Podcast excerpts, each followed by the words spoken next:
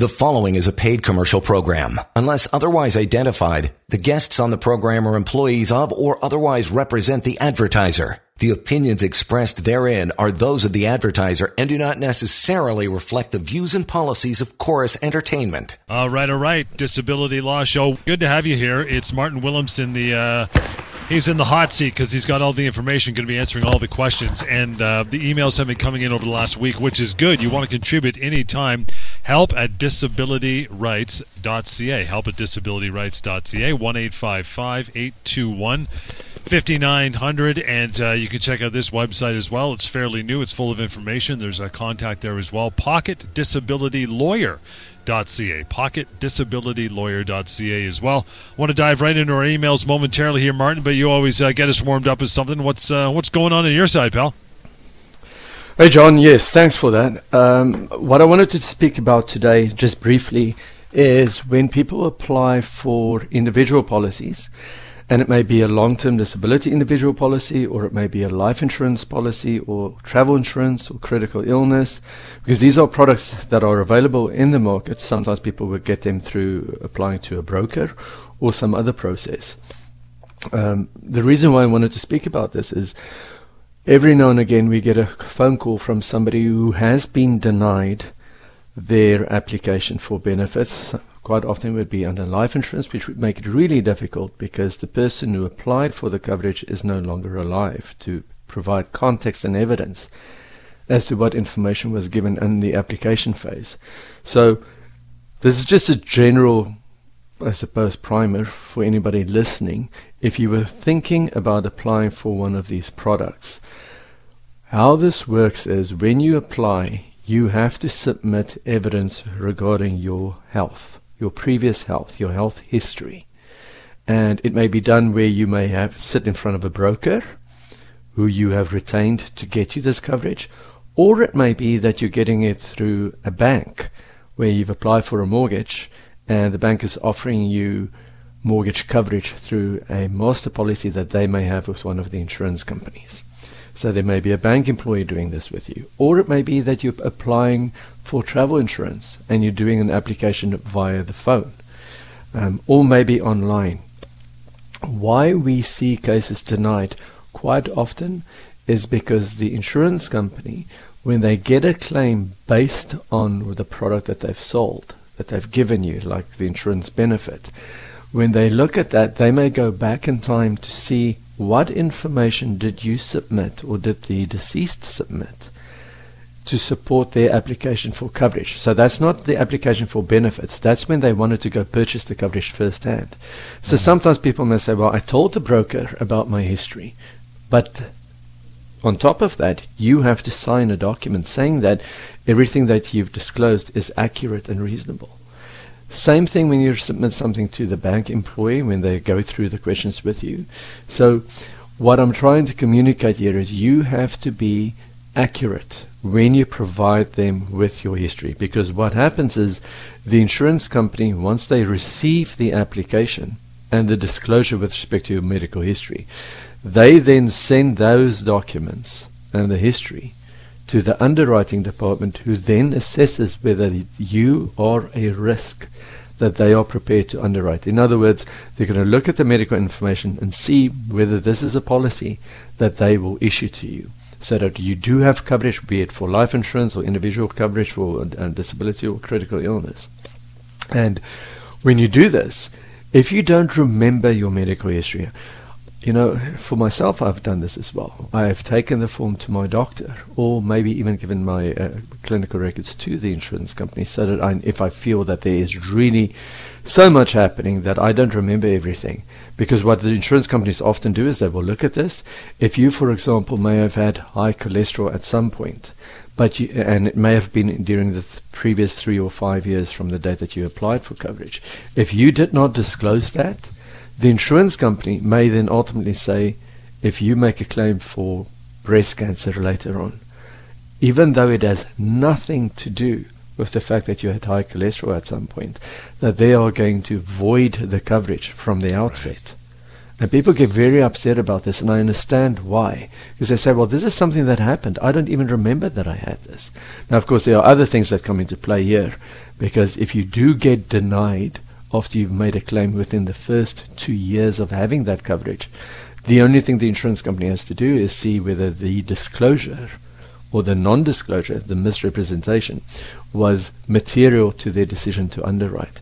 If it was, or if they would have given this coverage to you but at a higher premium, then you've got a problem because there's probably no claim to pursue. But if your coverage has been in place for more than two years, then the insurance company has to prove that what you did there was a fraudulent misrepresentation, which means that you deliberately did not disclose the information or you were willfully blind to the fact that this was there. Kind of knew about it, but you're just negligent in not saying to them on the forms when you completed it that you had these health concerns. So in order to avoid this, and in order to avoid, to avoid these you know these traps that you can step in make mm. sure that when you complete those forms number one if the broker is doing it on your behalf because they may be doing it on a computer or they may be taking it on your behalf that you actually read through those questions because those questions are important and make sure that you understand the question and also that when you respond to that question that you've given accurate information for example, it may see, say, have you ever had a mental health disorder, a nervous disorder? Have you ever seen a doctor for it? Have you ever had symptoms of it?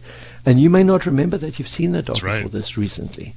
So maybe go have a discussion with your doctor about it. Did I have any of these issues? Maybe have the doctor review it with you and see whether the doctor can assist in reminding you, well, on this date you had this happen. Of course, doctors don't necessarily have the time to do it, so you may want to get copies of your clinical records and complete it by looking at those records, so that if, in the unfortunate event that you have to make a claim, because many people think that's all they're going to assess is should I be paid on this claim or not? That's not necessarily what they're going to do. They may go back in time to see when you were healthy and you made this application, where you, I suppose the word would be accurate, that the information that you provide to them, was that information accurate? And if it wasn't, you may run the risk of them just completely cancelling your coverage. So it is crucial. Make sure that the broker understands when they complete this that they have to be accurate and you review what the broker has completed. When you do it with the bank, make sure that you have a witness, I would say as well, as to what it is that you disclosed to the bank and the information that was completed because you have to sign ultimately.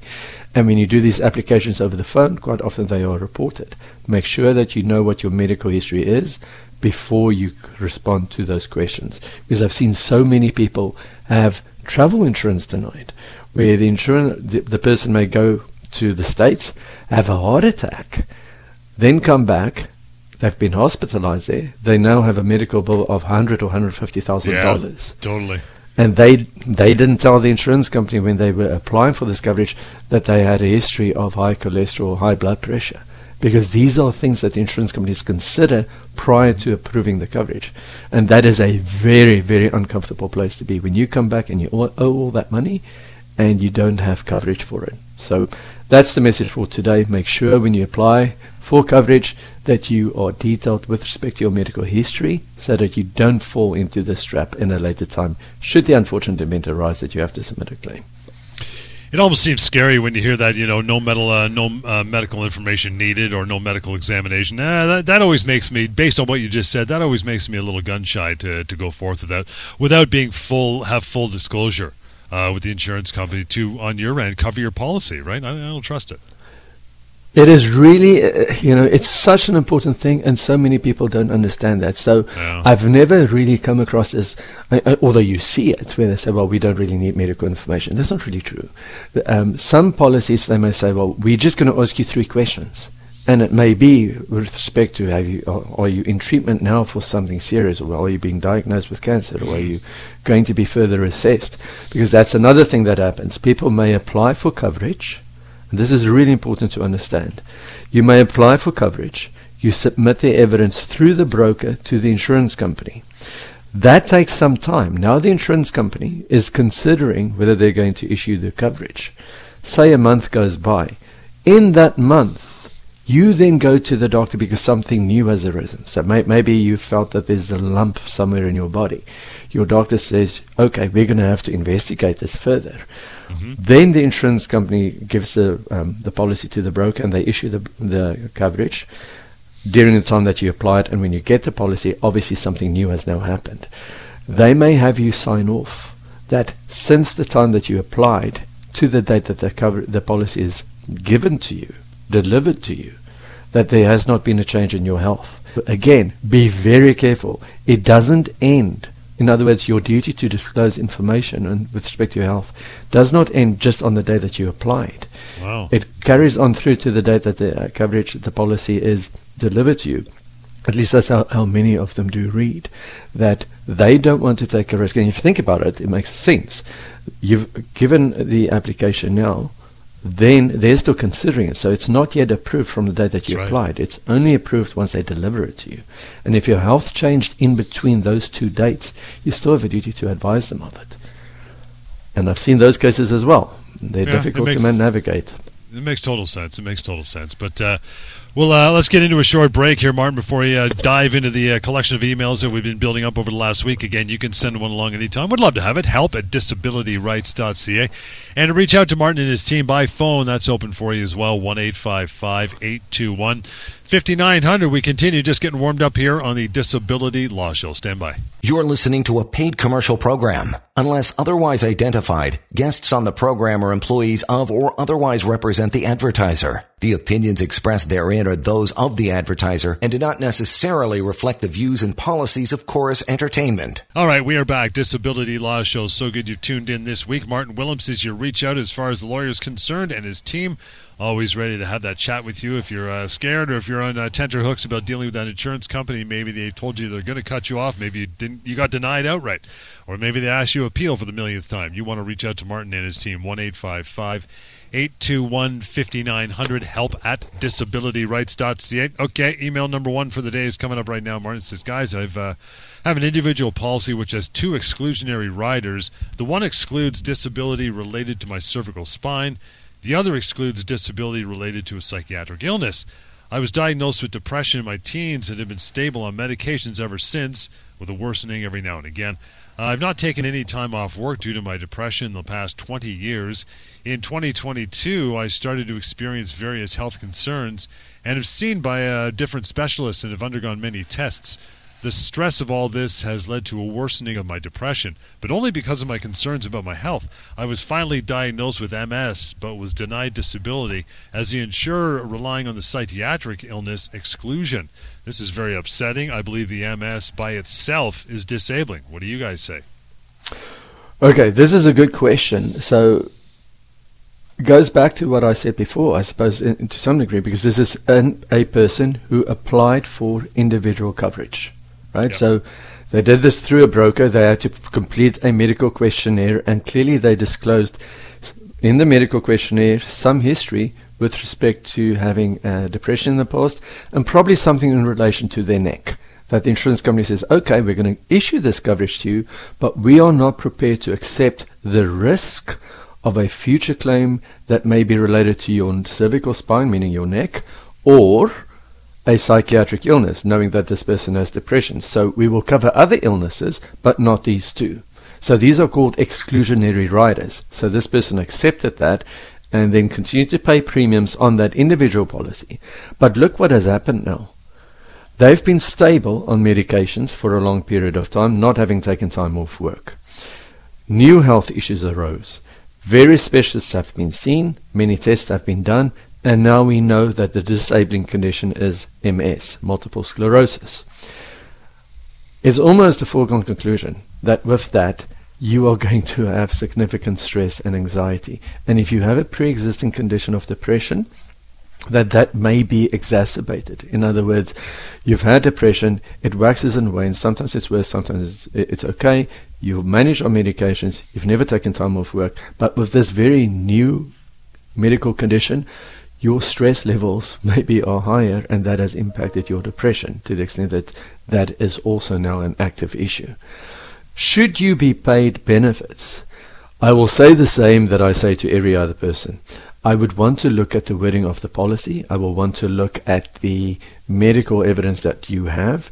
I'm sure the doctor supports that because of this diagnosis of multiple sclerosis, which we know can be a very disabling condition. Other people mm-hmm. may be working with that for many years, but if the MS by itself is disabling, I would argue that that in itself should qualify you. So another way of looking at this is if we take the depression out of the way, just remove the depression, is the mere fact that you have been diagnosed with MS, is that multiple sclerosis so advanced or is it so you know, I suppose, acutely active at the moment, that the restrictions and limitations, just with respect to the MS diagnosis, would prevent you from performing the duties of your own occupation.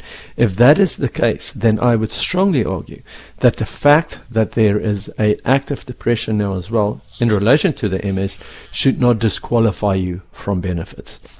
So, we've seen this before not just with these fact patterns, but in other cases where there are certain exclusions, a new condition comes into play, it aggravates the previous conditions, for example, the depression, and the insurance company then denies the claim because it's an easy out. Well, just because they've denied it on that basis does not mean that they are right. And uh, you're not the first person who has had this, as I've said before, these types of fact patterns reach out to us and we can have a discussion with you. We will review the policy, your medical information, the denial letter, and discuss with you what your options are. Because as we say during every show, getting information gives you power, right? Then you can make a decision with a, make an informed decision as to how to proceed. And that quite often leads to pursuing a legal claim where we act for clients. You no longer deal with the insurance company. All communications come through us and we fight for you to get what we think is right and to try and get you the best um, settlement that is available under the circumstances of this policy. We give these consultations on a free basis and basically throughout the country other than in Quebec and the territory. So please reach out to our firm. That whole thing about you taking over the communication, that alone is a massive release, that, uh, relief that people don't realize after they start working with you, Martin, that uh, that's a huge benefit to them, just not getting hounded day in, day out, or possibly weekly by the insurance company, right? You know, you couldn't have made a truer statement there. I, I, have spoken, and I do this on a weekly basis, and so do the other lawyers in my firm. We speak to people who are so stressed out, even ones who are currently on claim with insurance companies. When they say, I, I, I'm so stressed when the phone rings and I've got call display and I see the insurance company's name, or if I receive a letter in the mail with the insurance company's name on it, I have a panic attack. Now, obviously, it's not all of them, but many of them do have this experience. So, I think when we have this discussion with people phoning our firm to ask what are my options, the fact that pursuing a legal claim may allow you not to speak to the insurance company, not to have that interaction, and would allow you to focus on your treatment is huge for people. Obviously, we, we guide you with respect to what the options are, and you make sure. that decision, but you need to understand what is available to you and what the pros and cons of each situation is. So, but what you've said is so true. Uh, dealing with an insurance company who is making decisions on your financial well being while struggling with the effects of a medical illness and not being able to work and having to deal with all, all of that entails is extremely stressful. This next email is actually a good one, and I like covering this uh, this topic on the show, Martin. By the way, you want to send one along anytime, help at disabilityrights.ca. Says Martin, what do I do when I get approved for CPP disability? I'm on LTD. I applied for uh, reconsideration uh, to CPP disability. I just got the approval letter from Service Canada today. Nice. Uh, what are the next steps for me? That's good news. When, it is very good news because now you're going to get that benefit, and it's not the same necessarily. It's not mm-hmm. adjudicated the same as in long-term disability right. claim with the private insurer. Once CPP is approved, the expectation would be that you're going to continue to receive that without ongoing assessments on a very regular basis. Question is, what do I do once my CPP disability claim is approved?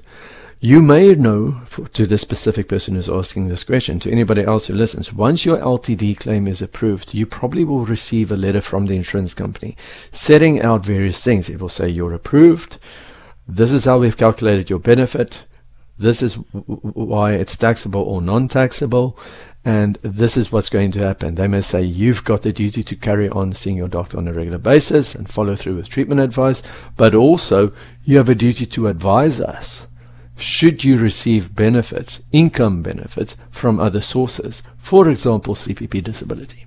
So, what does that mean in terms of being approved now?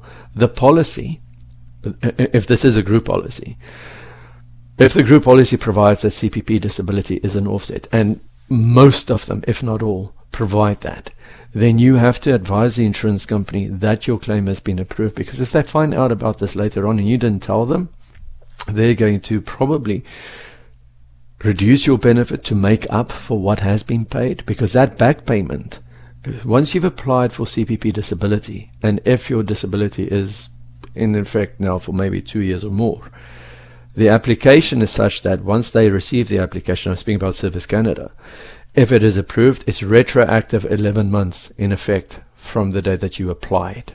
So if it is retroactive over the same period that you've received LTD benefits, that back payment very very possibly will have to be paid back to the insurance company. And if you don't tell them, it's going to come to you and you're going to keep that money and they're going to find out about it and they're going to want to recover that from you. And if you've spent it, it may affect your ongoing entitlement for a period of time. So that this is a long way of saying once you get it approved, advise the insurance company and they will adjudicate your claim and assess your ongoing entitlement. Yes, but it's also helpful to say that even the government has now accepted that you are totally disabled, not just from performing the duties of your own occupation, but also the duties of any gainful occupation, and that your disability is severe and prolonged. It's interesting too because that CPP is a good thing. I think a lot of people think off the hop, Martin, like, okay, so I'm getting two thousand dollars a month from the disability insurer. Now I've just approved for CPP. They're giving me a thousand. Oh, good, I get three thousand dollars a month. That's not the case. It's a it's a zero sum game because you're going to get credit to the insurance company for that thousand, right? So you still come out with two thousand, right? You still come out with two thousand. Some people say, well, why should I apply to the government? It is the insurance company's duty to pay me. I get that argument, mm-hmm. but what happens if you didn't apply?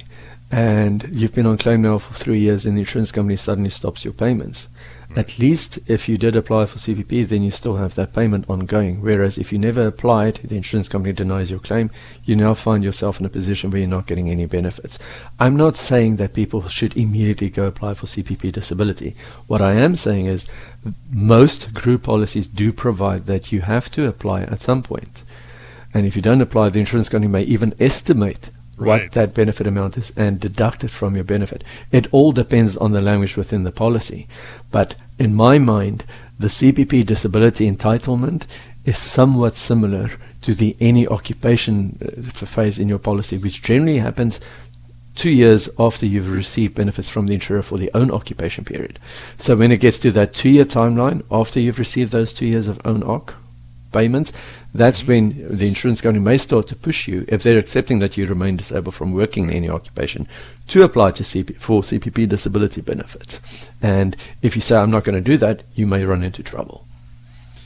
Let's uh, roll down to our next email. Martin says, Guys, I'm on LTD and my employer has posted my job for hire on a permanent full time basis. Does that mean they will let me go? Will I lose my benefits? Will I have to pay back my LTD payments? Will I get severance? How will this affect me in total? Okay, so there are some LTD questions here, and then there are some employment questions. The good thing is, at our firm, we have employment lawyers as well. So you don't get that in every firm. We're fortunate because these two often go hand in hand, long-term disability and employment.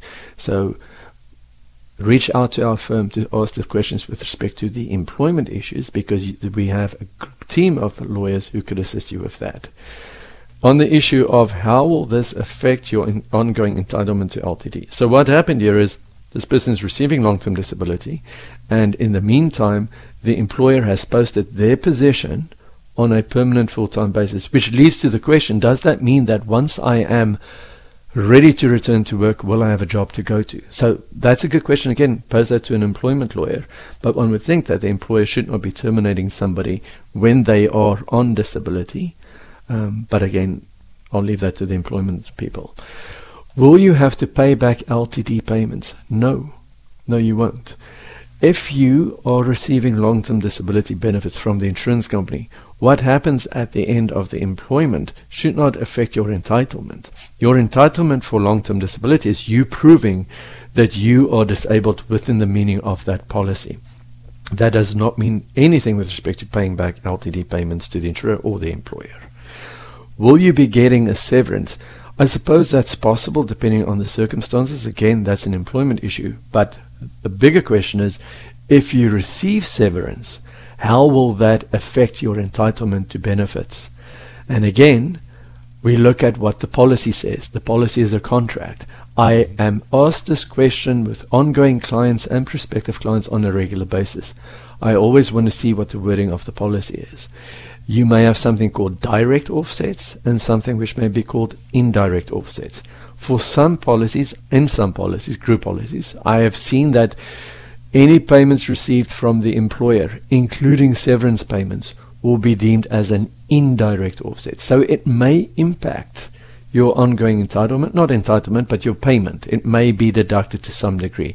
Obviously, it's going to be time limited to, to how many months you've received severance, but I would say only if the policy provides that severance is an offset. If it doesn't, then the argument, of course, is it shouldn't be deducted because the policy, that contract, if it's not in there, you cannot read it in just because you don't like that the person got more money from a different source.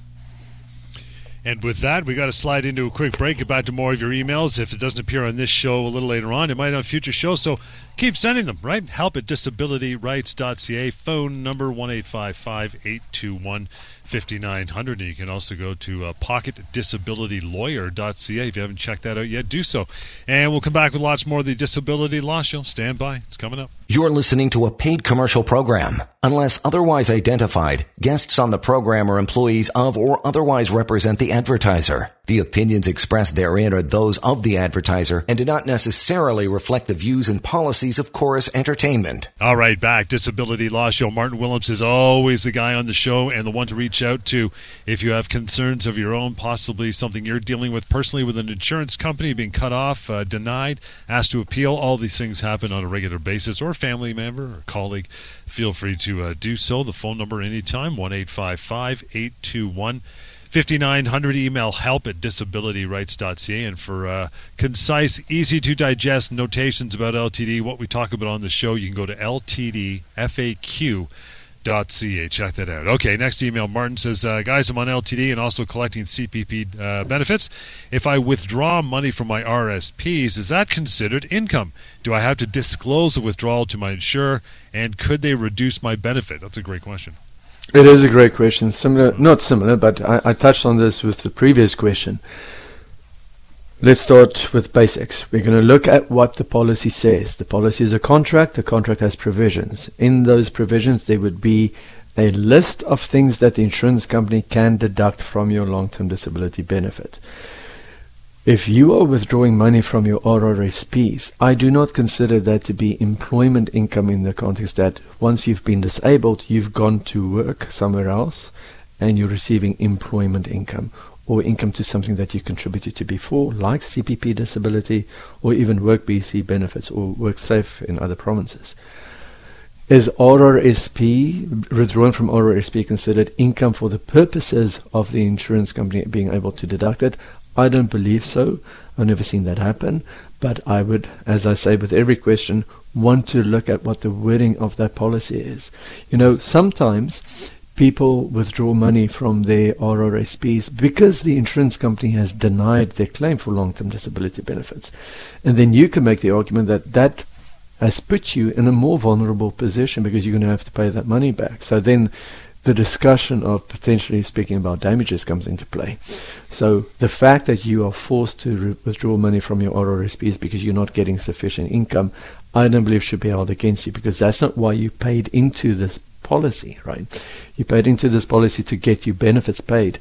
Now, of course, it's really wage replacement. That's what these policies provide for.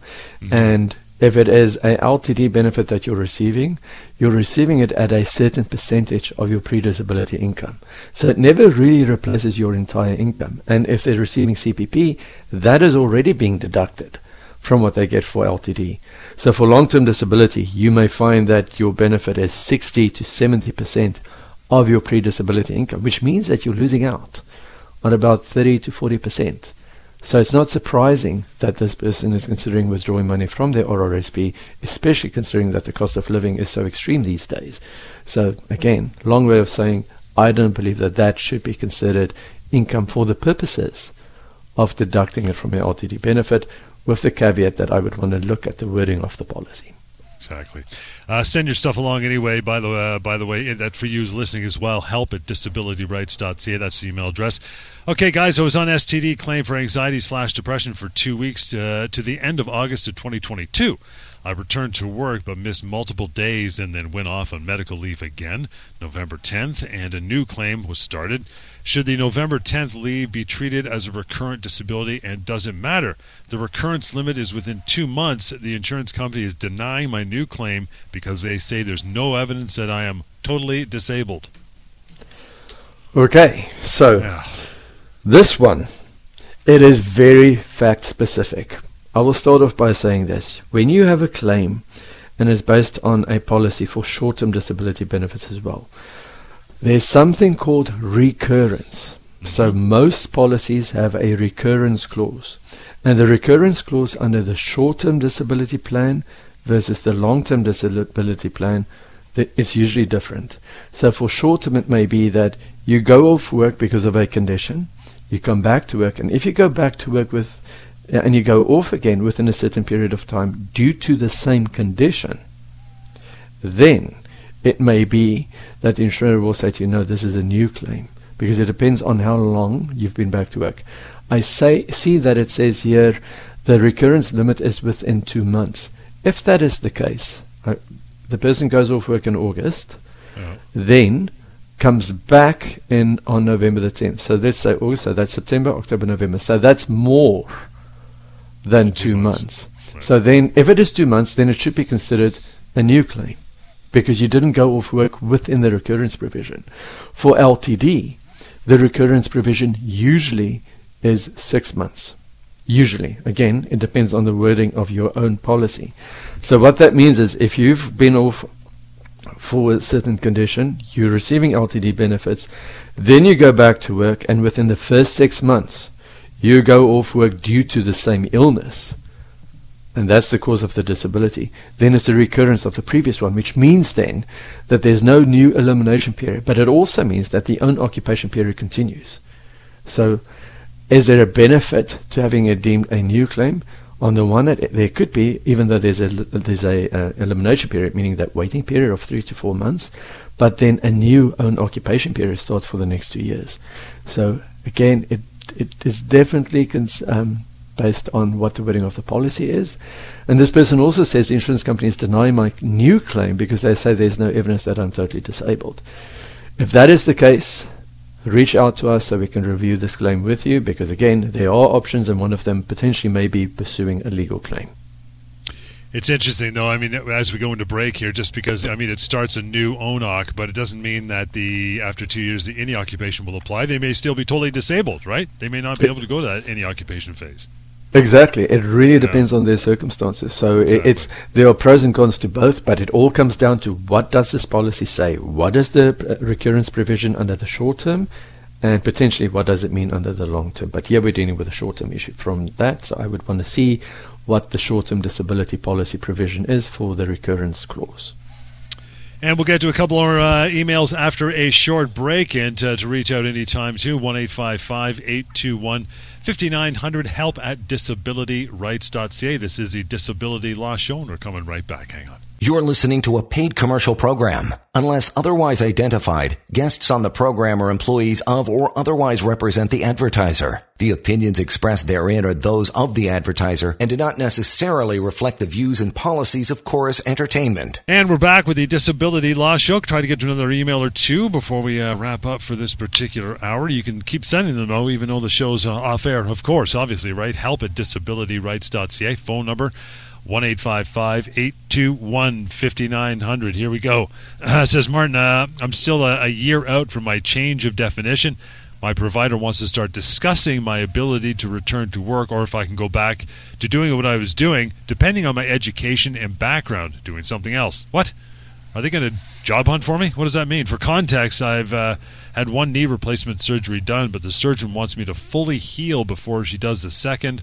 Uh, I've had some complications too. Is this standard practice so far out, and what should I uh, be on the lookout for? They've sent me forms to fill out. What does that mean?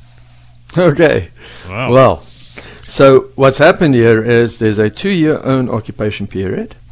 The person has been receiving benefits for one year, so that's what they mean by saying they're one year away from the change of definition. What does that mean?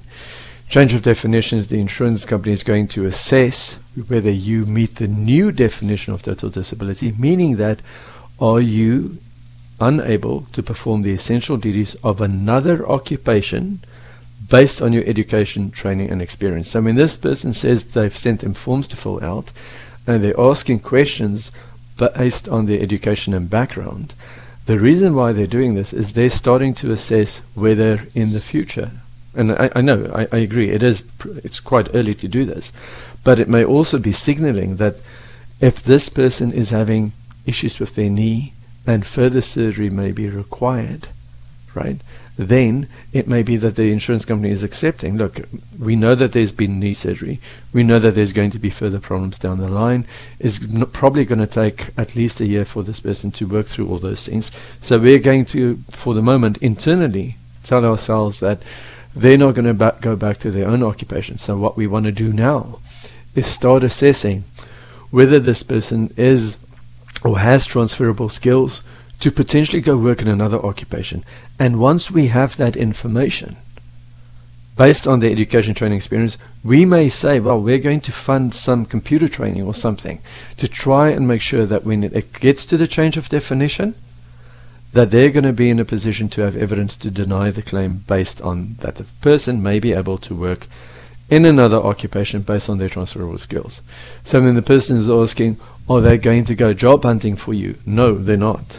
What they are going to do and what they are doing is they're assessing whether based on your transferable skills, your education, your training experience, whether potentially in the future there's going to be a job available for you. So they don't go looking out for a job for you. They don't go job searching. They're going to have what is called a transferable skills analysis, where they get a vocational person to do this report for them, looking at what your your transferable skill sets are and whether there's a job available in the labor market based on those skills that you could potentially do. Not whether you're going to do it, not whether that job is available for you, whether you're going to actually be able to get that job. It simply is, is that job available in the job market? Is there such a job? And then make a decision as to whether you continue to be disabled. That's what's happening here. And it's a good question to ask at this juncture because you need to be prepared for what's coming. Um, continue to see your doctor on a regular basis. Speak to your doctor about your ongoing restrictions and limitations. And think about how your transferable skills may impact your ability to work in another occupation as well. So if this is all a physical component and you've had a knee surgery, I'm not sure if there are other issues at play, but if it were to be that you did a fairly physical job, which you cannot do with mm-hmm. knee concerns, I suppose, they may be looking at, okay, are you able to work in a less physical job, like a desk job? Remember that uh, any occupation phase, the consideration is, are you able to perform the duties of another occupation based on your transferable skills for any employer in any setting? So that means then that if there is a job out there that you could do even from the comfort of your own home or for a different employer, you're no longer disabled. I ask, I get asked this question quite often because people may say, "Well, I cannot go back to that job. I just simply cannot do it. There's nothing else that the employer can offer me." That's not the consideration. It's not what can your employer offer to you. It is, is there a job available anywhere else, even for a different employer? And again, when we speak about the any occupation phase, it's not limited to something that would pay you the same as your pre-disability income. What they're looking at is, is there a job out there that could pay you the same as your LTD benefit? Or if the policy has a specific percentage in there, I've seen ones where they would say, if you could perform a, do, a job which would pay you 50% of your pre-disability income, that's at the lower end, and others would say 75% of your pre-disability income at the higher end. That's what they're going to be looking at. So you need to know these things when you're speaking to the insurance company, because the more you speak about, I cannot do my own job, yes, maybe I could do something else, but in my mind, that's not what we're looking at. The more information you are providing to the insurance company, potentially that would support their position. So mm. focus on what they're looking at. If you've got questions, speak to um, one of the lawyers at our firm so we can help you understand how to navigate this next year because it's going to be crucial what information is provided and how that information is assessed. Here's a short and simple question. Martin says, "Can insurance company ask for my ask for access to my medical records for long-term disability?" You know, um, as with everything, nothing is ever white or black. There's grey. But if you're making a claim based on for disability, obviously it's based on some medical condition, right? right. A diagnosis, whether it be a physical issue, or a mental health issue. And if it is during that period of time that you are making the claim, so say I go off work in April of 2023, and my mental health has been deteriorating during that period of time and beyond, and they now want to see, the insurance company wants to see my medical records.